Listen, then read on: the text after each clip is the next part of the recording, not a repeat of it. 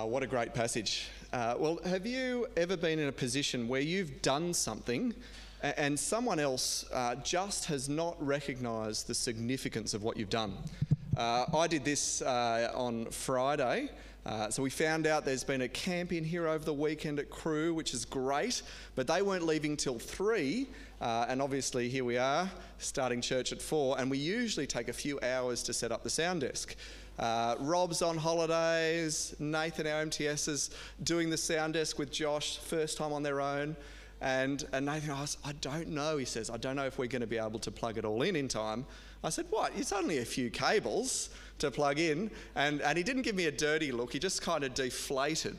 And I think it was because I had completely underestimated what it takes to pull off a live recording, not only just so that you guys can hear in the room, but so that everyone online can hear in live real time. And I'd underestimated. I hadn't recognised just how difficult. It's not just, oh, here's Liam with his couple of chords, cluck, cluck, oh, it's done. No, it's quite a big deal, and I'd underestimated it. I've seen it at sort of festivals or shows too, where, I don't know if you've been to field days where there might be a blacksmith working away, showing his wares, and someone comes in and will look at a fire poker and say, oh, it's just a bit of metal, I'll give you $5 for it.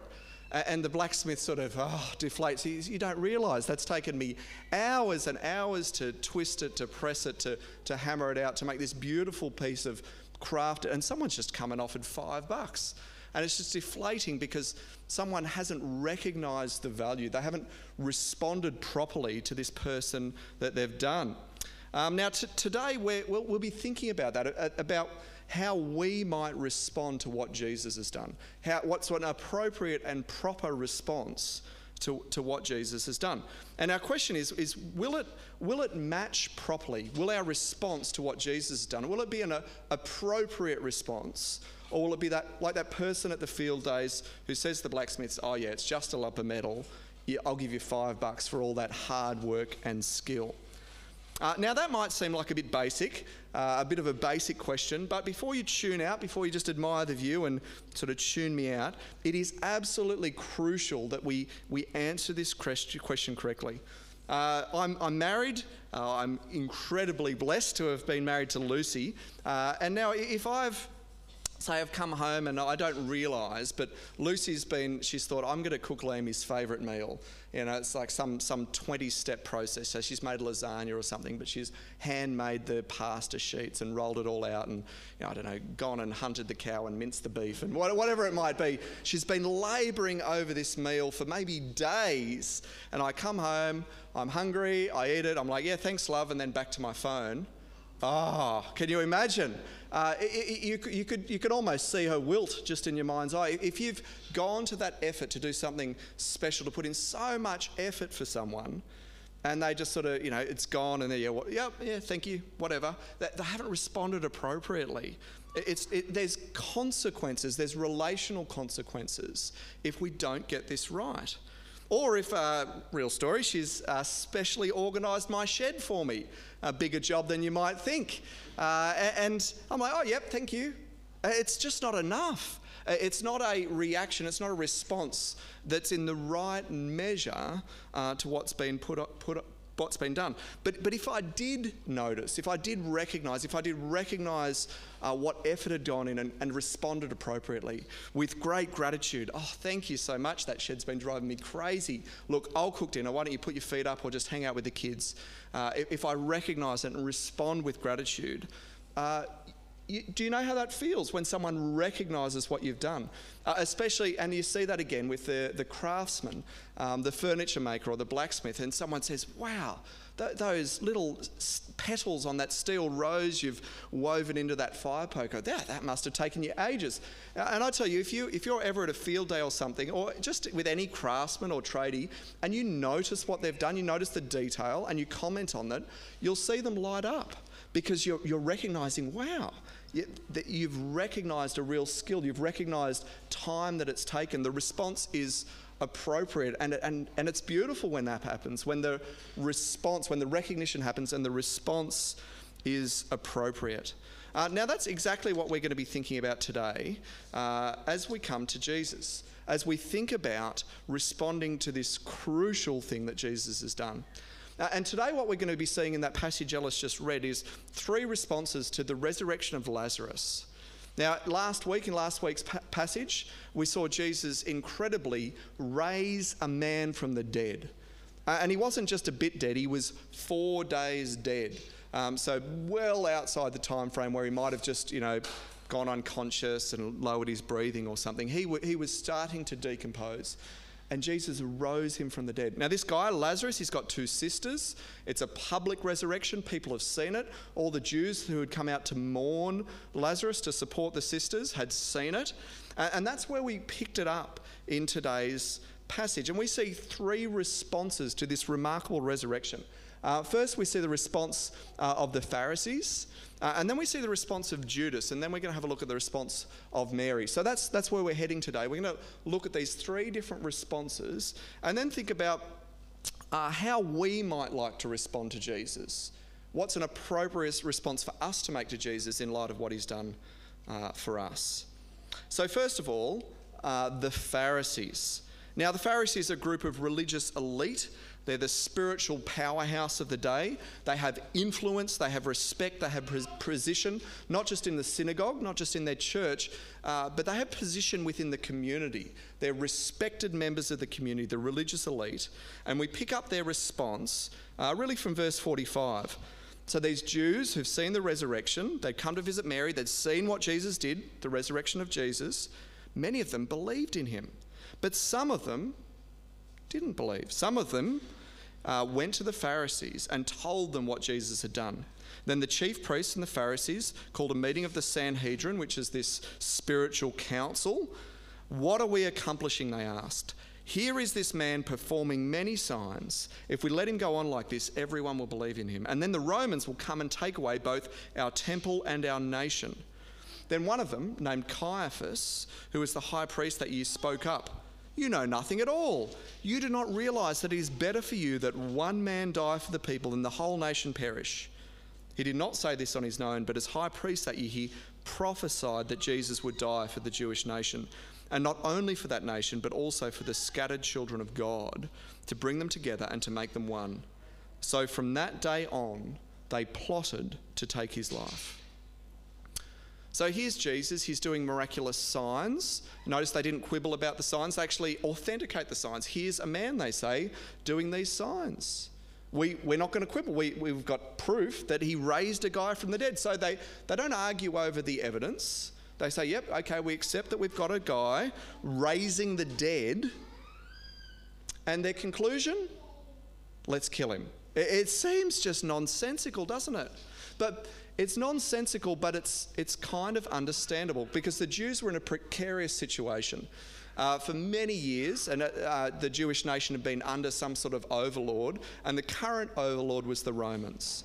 So while they had their nation, they had a sort of Jewish puppet king who, as long as he did what the Romans said, could basically rule, and the Jews could worship, they had their temple, and they were on this sort of really tense relationship with the Romans, where they sort of got to run Jerusalem, they sort of got to run the temple, they got to run their sacrifices, but they were always nervous that if they stirred up too much trouble, in would march the Roman armies and just wipe them out. And in fact, that's what happened in 70 AD. Eventually, Rome did wipe out Jerusalem, raise the temple to the ground. So they are nervous. So it's a nonsensical reaction. Here's a man raising people from the dead. Let's kill him. It doesn't make sense, but it sort of is understandable. I can understand their emotions. They're scared. They're scared that Rome will notice and will come in. And they're scared that they will lose their place. These are the religious leaders. They're scared that something is going to, the apple cart's going to be pushed over.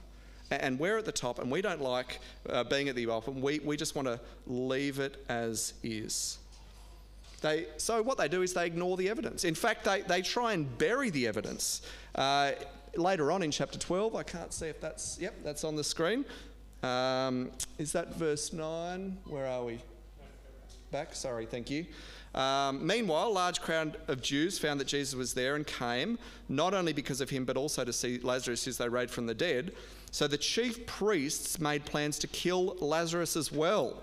For on account of him, many of the Jews were going over to Jesus and believing in him. Back one more. Thank you. Okay. So they say, look, let's bury the evidence. They're not only saying let's refuse to believe it, let's get rid of it. And again, it doesn't really make sense. If he's raised him from the dead once, surely he can do it again. But no, let's just get... it's the attitude that says, nothing you can show me will change my mind. I don't want to believe in this Jesus. He's not my Messiah. I don't want him to save me. Thank you very much.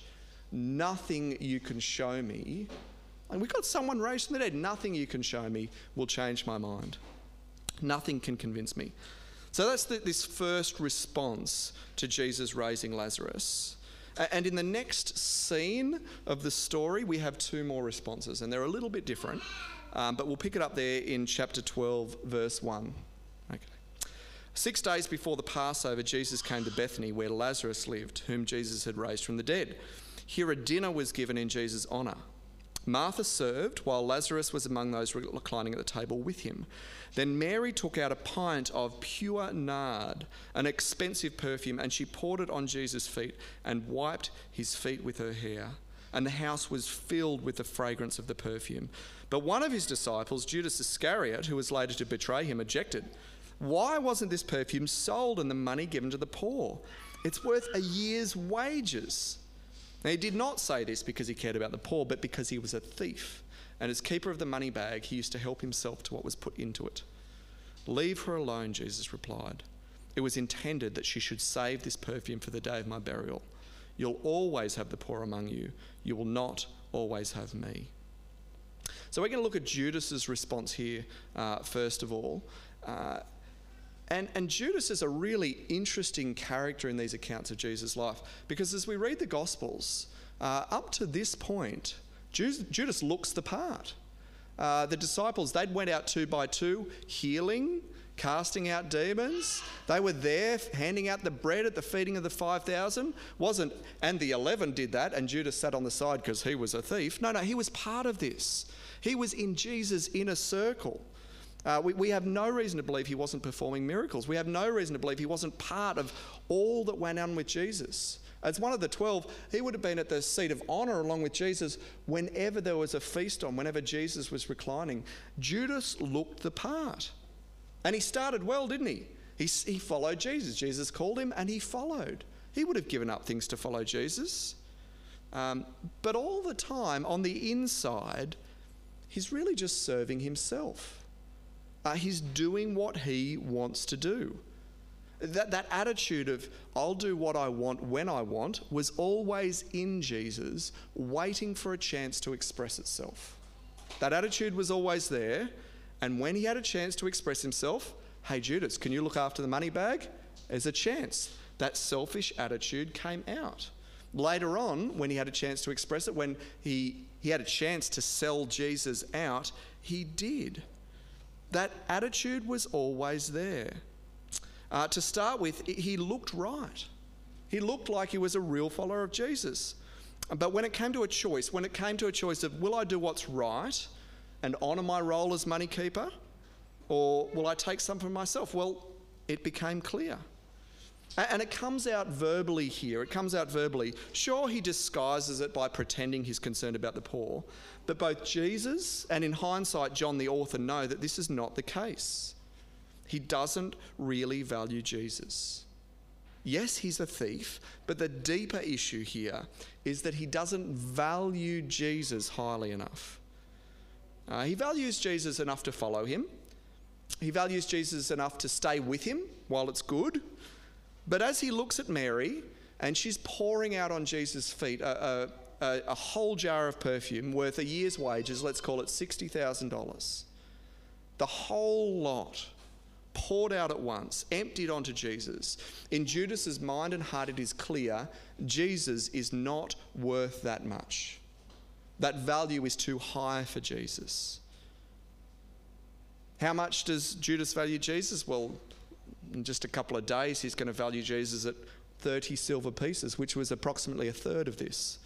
So Mary's just poured out a $60,000 jar of perfume on Jesus, and Judas takes 20 grand as a bribe to hand Jesus in. What Judas values, he doesn't value Jesus, he values money. Judas is the living lesson on this that the Bible says so clearly. Matthew 6:23, Jesus speaks, "No one can serve two masters. Either you'll hate the one and love the other, or you'll be devoted to the one and despise the other. You cannot serve both God and money." Judas would have been standing there as Jesus spoke those words.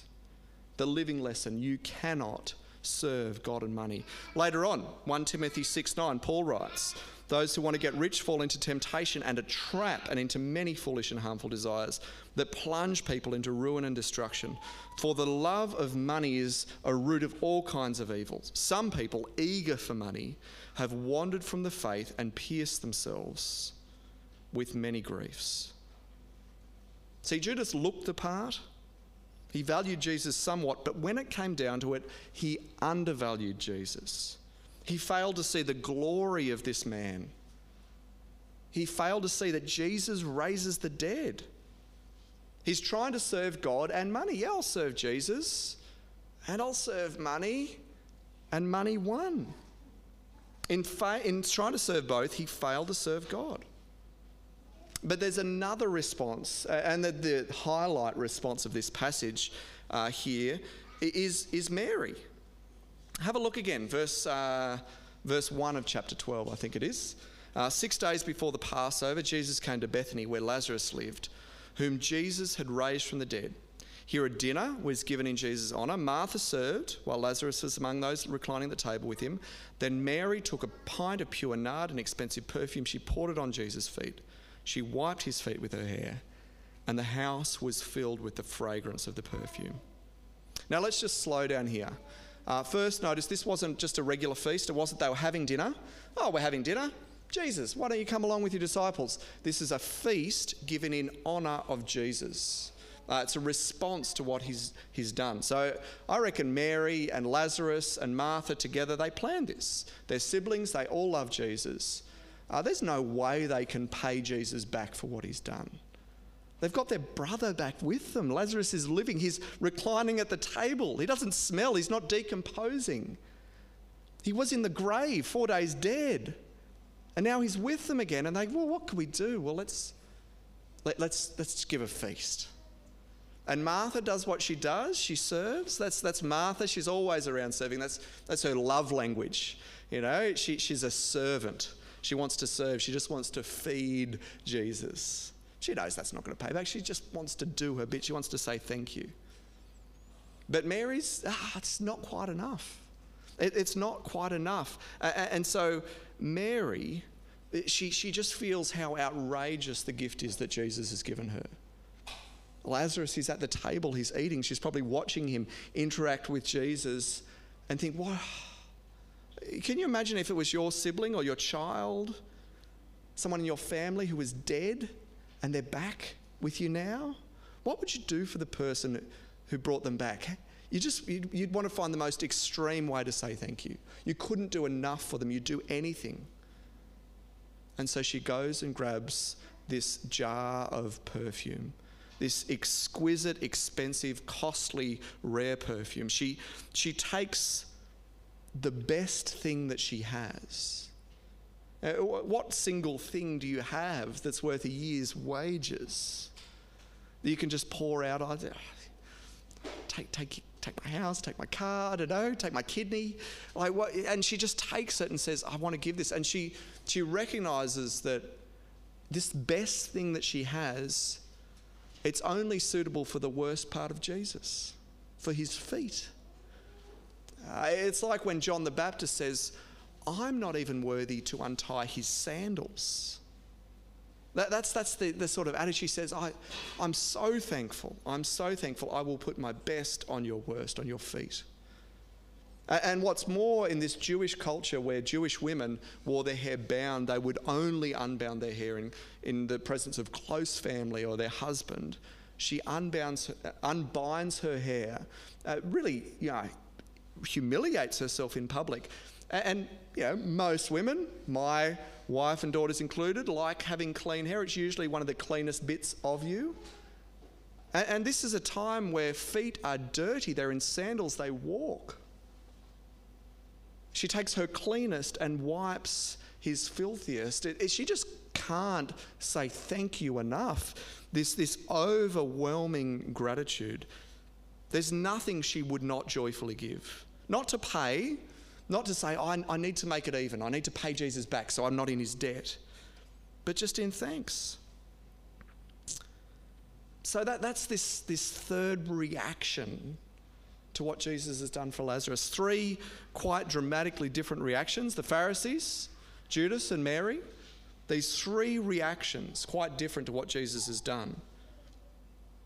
But we have so much more to respond to than simply the raising of dead Lazarus. I want to wind back to verse 49, where Caiaphas, the high priest, he says something really profound without realising just how profoundly he's speaking. So they're discussing what are we going to do about Jesus, and he says, the high priest, Caiaphas, spoke up. You know nothing at all. Do you not realise it's better for you that one man die for the people than the whole nation perish? And here John makes a little comment. John comments, he did not say this on his own, but as high priest that year he prophesied that Jesus would die for the Jewish nation, and not only for that nation, but also for the scattered children of God, to bring them together and make them one. He is, of course, talking about the cross, the place where Jesus died not just for the Jewish nation. He wasn't just a Jewish saviour, but for all the scattered people, not just the Jewish nation, all the scattered people of God. That's us. See, Jesus didn't only raise someone from the dead. If he raised one of my daughters or one of my brothers, can you imagine how thankful you'd be? He didn't just raise someone. I can't believe I'm saying that. He didn't just raise someone from the dead. He died so that I might live. He took on himself what I deserved, the death, the punishment, the eternal judgment that I deserved, so that I might live forever. So that I might be adopted as one of God's children. Not just to offer us life, but to offer life to everyone, even those who are most precious to us. And then he rose from the dead to prove that he will raise us too. We have so much more to respond to than the Pharisees and Judas and Mary. But the question I want to land on us is, how will we respond to what Jesus has done? To the cross, to the resurrection, to his offer to take our sin, our punishment, our judgment, and give us life. Will we respond like the Pharisees? Now, perhaps that's you. Perhaps you have an attitude a bit like the Pharisees, and you're thinking, you know, no matter what I see, no matter what I hear, no matter what evidence there is, I will not believe. I don't care what you show me. I'm not interested. Maybe you're here because someone dragged you. Maybe you're just here to shut up your friend who wanted you to come. I want to encourage you, if you're responding like the Pharisees, to open your mind and consider the evidence. Just consider the evidence. Please keep checking out who Jesus is and what he has to offer. Perhaps you're responding a bit like Judas. Now, if you're anything like me, you're going to say, oh, of course I'm not responding like Judas. I would never sell Jesus for 30 silver coins. I'd never sell Jesus out. And I want us here to pause for a minute and consider the attitude that was lurking in Judas all along, the attitude that gave birth to handing Jesus over. See, the attitude was there all along. It was expressing itself in small ways as he pinched money out of the coin bag. That's the same attitude that valued Jesus so lowly that he would sell him to die for $20,000. It's the same attitude that says to Mary, why would you waste that on Jesus? He's not valuable enough for that. That attitude was there all along. And there is a possibility that we might be undervaluing Jesus. looking like we're part of Jesus' family? Judas did. He was with the disciples. He's at the feast. He's doing miracles. He's serving. He's gone to church. Are you undervaluing Jesus? Valuing him a bit, but not enough. What stuff comes up in life that gets bumped up the priority list over Jesus, over his priorities? Leisure, freedom, family, work, travel, my independence. It's possible to look the part. Judas looked the part. He was one of the 12. It's possible to look the part, but really you're just doing what suits me at the time. And when the crunch point comes, when it comes to a decision, we value this other thing over Jesus. And the love of money is a big one. Not just in this passage, but in the whole Bible. In the New Testament, again and again, it shows us to be one of, if not the biggest danger to lure us away from trusting Jesus, is the love of money. In the parable of the soils, I'll read from Matthew's version. Remember, there's 4 different types of soils. One of them's the weedy soil. What are the 2 weeds that are named? The seed falling among the thorns refers to someone who hears the word, but the worries of life and the deceitfulness of wealth choke the word, making it unfruitful. Now, there are other things that can choke out your faith, but money is one of the 2 that are named. Or Jesus' words, Matthew 6. Judas would have heard these. No one can serve 2 masters. You'll hate the one and love the other, devoted to one and despise the other. What's he talking about? You cannot serve God and money. What do you value? Your priorities or Jesus' priorities? Now, we have to have a little word on the poor here. Caring for the poor particularly is a consistent mark of Jesus' followers. But it is not Jesus' key priority in this world. Loving others, caring for the poor, being generous to the poor, it is a consistent mark of what Jesus' followers do, but it is not Jesus' greatest concern for the world. His mission is to take eternal salvation to the world. Jesus is concerned to alleviate all suffering, especially eternal suffering. And of course, as we go about Jesus' mission of bringing people to love and know him, we will not ignore the physical afflictions. So generosity of the poor is one of the marks of the Christian, but for someone who truly understands what Jesus' death and resurrection mean, for someone who truly understands that eternal life is on offer, then the bulk, the lion's share of our generosity will go towards advancing Jesus' priority, to see more people join his family, and those in his family to grow deeper and stronger in him. For someone who truly understands the value of what Jesus offers, that's where the lion's share of our generosity will go. Now back to what we value most, and a bit of a diagnostic to work out, has money got a bit of a hold on me? Do I value it too highly? Has Jesus dropped down? It's a question about what we're devoted to. A helpful diagnostic is what can we afford? Asking this question, what can I afford? So if you're thinking to yourself when you say, can I afford that holiday? Maybe. Can I afford that sponsor child? Oh, I can afford the holiday, not the sponsor child. I can afford the meals out, but I can't afford to support that missionary. And often what will go around in our heads, speaking from experience here, and we're in this together, we'll go, oh, I wish I could afford that. I wish I could, but I just can't. We're looking for what we say yes to. I can justify that. I can afford that. And what we say no to, and it will come out as a pattern. Can I afford a nice case of beer, a bottle of wine, organic food, but not training an MTS student? Can I afford the house I want, the car I want, the shed I want, the retirement I want, but I can't afford to help meet the church's needs? What do we say yes to? What do we say no to? What do we, oh, I wish I could afford that, but I just can't. It's not saying that we can't spend money on these things. We can, but as a diagnostic right now in your life, what things can you afford to do? What things are valuable enough to you to say, yeah, I value that enough to find the money? Yeah, that's what we say. We'll find a way, won't we? If we value it, we'll find a way to pay that bill. But what things get the no? What things say, look, I'd love to, but I just can't afford it at the moment. Sometimes that's the case. Sometimes we can't afford to give to Jesus' priorities. But we should be interested in the patterns as a diagnostic. Now, I'm not hijacking this sermon to talk about money. It's right here in this passage.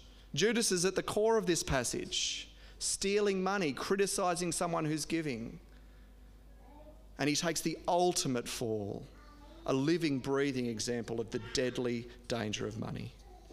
It's possible to look the part when it suits us, but really completely undervalue Jesus.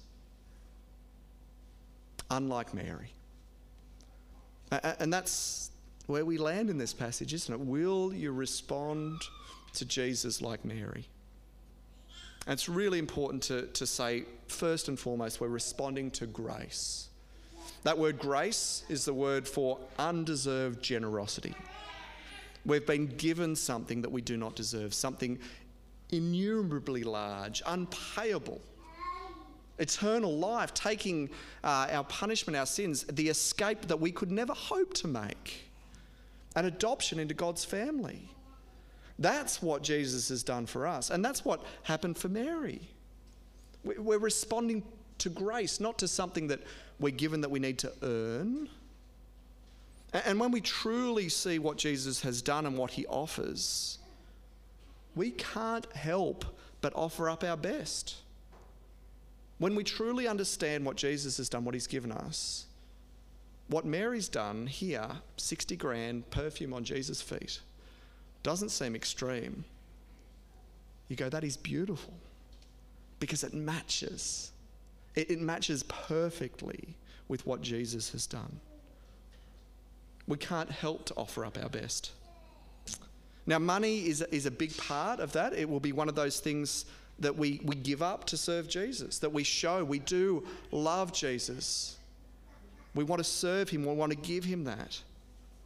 It's one of those things most likely to seal our affection. And immediately, that's where Mary's mind went, isn't it? And I want to remind you, Mary's a faithful Jew. She's been giving her tithe. Actually, for the Jews of the day, it was more like 20 to 30% of their income went to the synagogue. This is on top of that. This is what she saved on top of that giving. This is extra, and it's nothing. It's nothing for her. She would have given 1,000 jars of nard if she had them. You get that impression from Mary. It's not enough. It's nothing compared to getting her brother back. Jesus told a parable that the kingdom of heaven, very short parable, is like a treasure hidden in a field. When a man found it, he hid it again, and then in his joy went and sold all he had and bought that field. In his joy, he sold all he had, everything, every last thing. Another parable about the man with the pearl, found a great pearl at a great price, joyfully sells everything to get it. It's this joyful giving up in response to what Jesus has done. And it's that attitude of joy that would give anything, just to respond even slightly appropriately is what we see in Mary. Do we recognise what Jesus has done? Do we clearly see what he's given us, eternal life? He took our punishment on himself to purchase our freedom. Do we see the cost? Do we see the value? And when we do see that, will we respond appropriately? What is high enough a cost? What is valuable enough to give to Jesus to say thank you? Giving up every Friday arvo to teach kids about Jesus at junior youth? You know, can you afford the time? Teaching SRE through the week in schools, leading a home group, serving on a Sunday team, cooking for someone who's doing it tough. Can we afford the time? Can we afford the energy? Can you afford to commit to it, to say, I will be there? Calling your linked partner every week or getting to your home group, rain, hail or shine, so that you might encourage someone else. Can you afford to have that sort of attitude, to give up that sort of time? Giving some extra dollars to meet the needs of a missionary or a trainee or church. Will we value Jesus' priorities enough to say, yeah, I'll find the money, I'll find the time, I'll make it work? That's what we say about things that we truly value. Not as a burden, not because we should, I guess I'll find the time, I have to, but as a joyful response. And maybe you're sitting here today and you're thinking, I wish I felt like that, Liam. I wish I felt like Mary. That's the problem, I don't. I wish I felt like that. What's the, if you're feeling like that, what's the solution? Now, three things to do. Look at your sin. Counterintuitive. Look at your sin. Look at how dark and deep and deserved you are of God's rejection. That's the first step. You've got to realise the debt, how far you are from earning, deserving to be in God's family. But don't get depressed. Then look at the cross. Look at the cost, the price that was paid, paid in full for the sins of the world. And then look at the result. Look at the life, the eternal life, now and forever. Fix your eyes, the Bible calls us. Fix your eyes on Jesus, on what he has done, on where we're going with him. And as you look at those three things, your sin, the price Jesus paid, the treasure he has given you, eternal life, as you do that, bit by bit, your values will shift. It's like looking at a magazine, at advertising. The more I look at the brand new boat magazines, the more I value buying a brand new boat. It's what happens. The eyes are a window to the heart, to the soul. Look at this, not that. Your values will shift more and more. Your joy will grow bit by bit. And as that happens, I want to encourage you to find something extravagant to do. Find something like Mary extravagant, like a jar of nard extravagant, with your time, with your money, with your commitments. Something beautiful, something that others, even other Christians, might look at and go, whoa, that's a bit much. Because that's what people were thinking about Mary. Jesus shows us that she nailed it. And do it. Don't just think about, oh, yeah, I could do that. Do it. Once you're feeling that joy grow, act on it. Sell everything for that treasure. Break the whole jar. Let down your hair in public, kind of extravagant. And with tears of joy, worship Jesus. I'm going to pray. Please join me that we would do this. Father God, we can't even comprehend just how much you loved us, just how costly it was for you to purchase our lives as your children. As we look at Jesus, we pray that you would help us to see how glorious he is, not just because he raised Lazarus, but because he willingly went to the cross, taking my sin, my judgment, my punishment, everything that I deserved on himself, and offering up life in exchange, adoption, glory. As we look at the promise and the hope of eternal life that begins now as we trust in you, we pray that we would see and even begin to taste it now. And we pray that you would overwhelm us and help us to feel the joy that Mary felt, the kind of joy that looks at the most precious thing we have and counts it as nothing compared to knowing you. Please help us to see that. Help us to trust you. Help us to respond appropriately. We thank you for this amazing grace in Jesus' name. Amen. Okay, well, as usual, we've got a question time now. Ellis is going to whiz up and grab the mic stand. So if you've got a question, get Ellis's attention. He'll even stay at a 1.5 metre distance and hold it out for you. Thanks, Ellis. Yeah, questions? Any questions about the passage? Sue? One's probably more a statement, but the second's a question. I'm just really also blown away by the fact that Mary is there pouring all that perfume on Jesus' feet, and she's not saying, well, look at me, look at what I'm doing here. She's just humbly sitting at his feet and doing what she feels. The second thing is, do you think there's a connection between the fact that she's pouring expensive perfume on his feet to the fact that that doesn't happen at the burial? Because of Jewish custom. Yes, thanks, Sue. So you've picked up, and actually Jesus pointed that out, so a really good thing to notice. So Jesus' little comment to Judas was, leave her alone. And then that statement's a little bit unclear about what it means. She was saving it for my burial, what's going on. But absolutely, Jesus, he did get anointed with the embalming spices by Nicodemus, our mate, and Joseph of Arimathea, but he missed out on that perfume, which is why the Marys went down to do it after the Sabbath. So I think, absolutely, really good pickup. What's happening here is, I don't think Mary knows that's what she's doing. I don't think she's thinking, oh, Jesus is going to be crucified in a few days, we're not going to get a chance to anoint him, so I'll do it now. I think this is a Caiaphas moment, that God's using her action. In this case, a wonderful action. He uses Caiaphas' horrendous statement, let's kill Jesus, better that he dies than the nation perish. He uses that as a prophecy.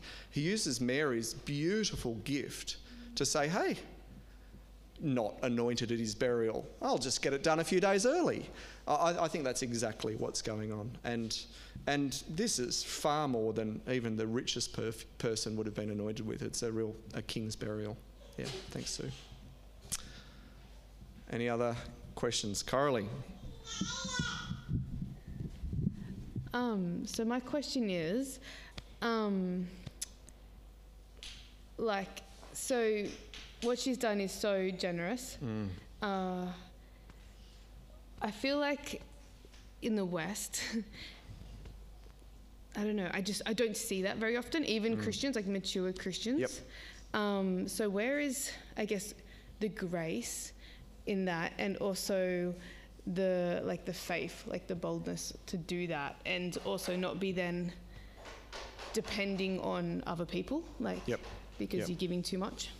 Yeah, thanks, Coralie. I think you managed to squeeze about 6 questions in there, but no, that's really, really helpful. So if I'm hearing you right, in the West, it doesn't seem like we see that kind of generosity, the kind of $60,000 at once, lavished on Jesus. Why don't we see it? And second part of the question, where does the faith that we would need to be that kind of generous come from? Where do we get the kind of faith to be able to be that generous? Did I sort of get those questions right? We don't see it. And the grace. Yeah. First, I think you're right. So I don't think we see that generosity much. A couple of reasons. One is sort of what Sue said about Mary wasn't making a big fuss, but Jesus was there in person. Now, I happen to know that there are people, even in this room, who've been incredibly generous, who didn't make a fuss about it.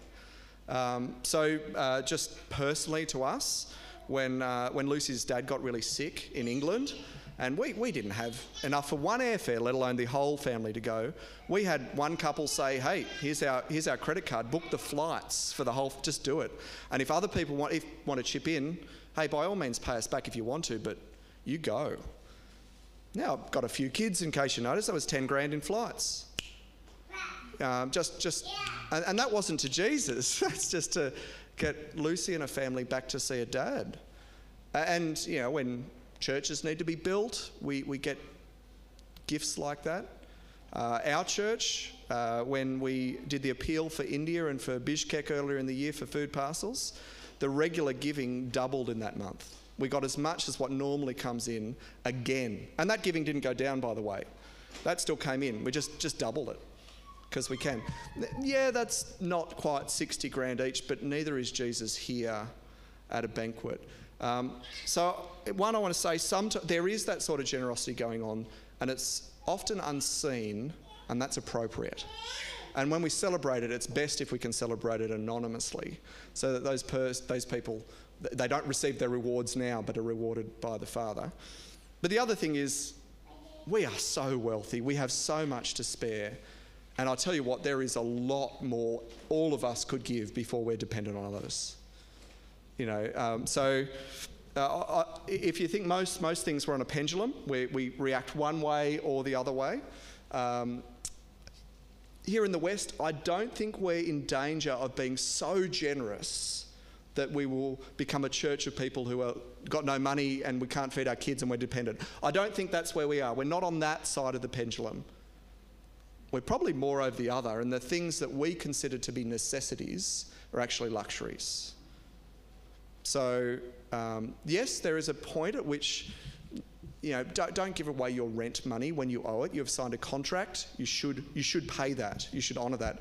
Perhaps find a cheaper house to rent so that you can give more money away, but you pay your rent because you've said you will. But I tell you what, we're not... I don't think most of us are there. I think we probably need a nudge from the other end of the pendulum. So that's the first one. Where do we get the grace and the faith to be that kind of generous? Look at the cross. Look at what Jesus has done. It is sometimes helpful to look at other Christians. As Hebrews said, you know, surrounded by such a great cloud of witnesses. You know, the writer of Hebrews, I reckon it was Paul, we don't know, but he lists all these people. Look at these people of faith who trusted God. So that's what you need if you're going to give away a big chunk of money. You're saying, I'm going to trust you, God, that, hey, in a couple of years when I might need this money, and it's gone, I gave it away, I'm going to trust you, God, that you'll provide for the future. That's what happens whenever we give, especially money away. We need to trust God. So, yep, look to the cross, look to what Jesus has done. You'll see that whatever figure or time we could give, yeah, it's nothing. But also look at how trustworthy God is. And I can speak from our personal experience that we have been generous. We've given at different points significant chunks of our assets, especially now, you know, when we didn't have so many assets, sort of given most of what you own away, and God has looked after us every time. And the more that happens, the more confident you become. Oh, look at what God has done again and again and again. And that's what gives us the, I guess, the faith and the grace, I think, that God keeps his promises. And he will look after us. He'll give us what we need, maybe not what we want. But yeah, he'll look after us. It's a longer conversation, but that's a start. Thanks, Carly. Cugin. We'll make this the last one because we do have kids coming back in just a couple of minutes.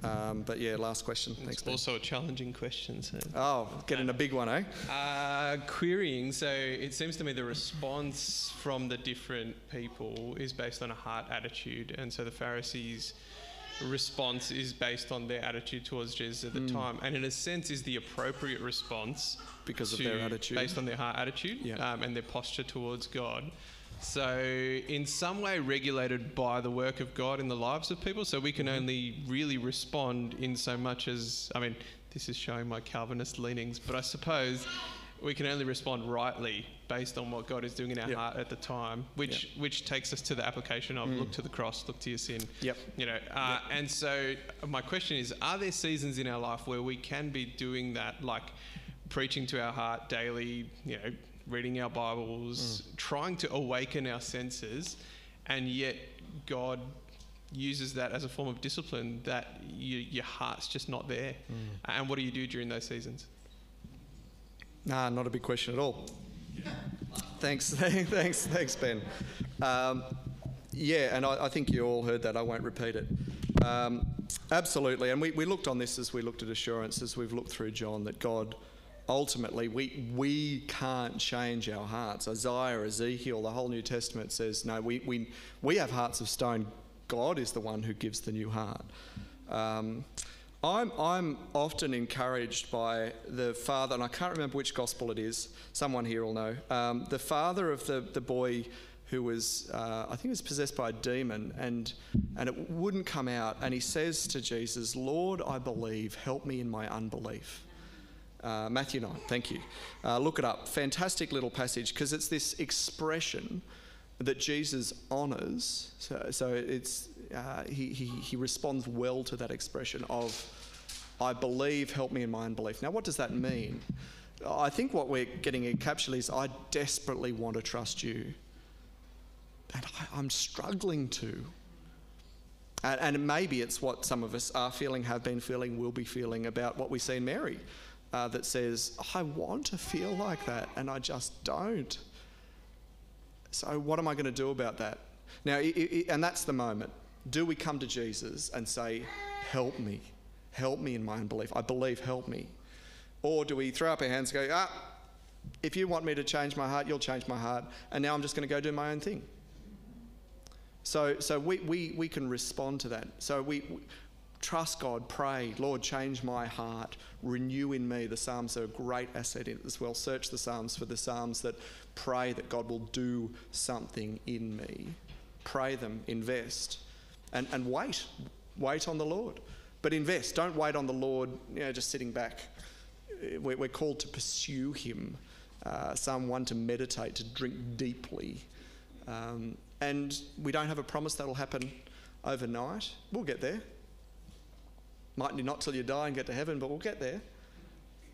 Push in, and that's the right response. And we might finish that up there.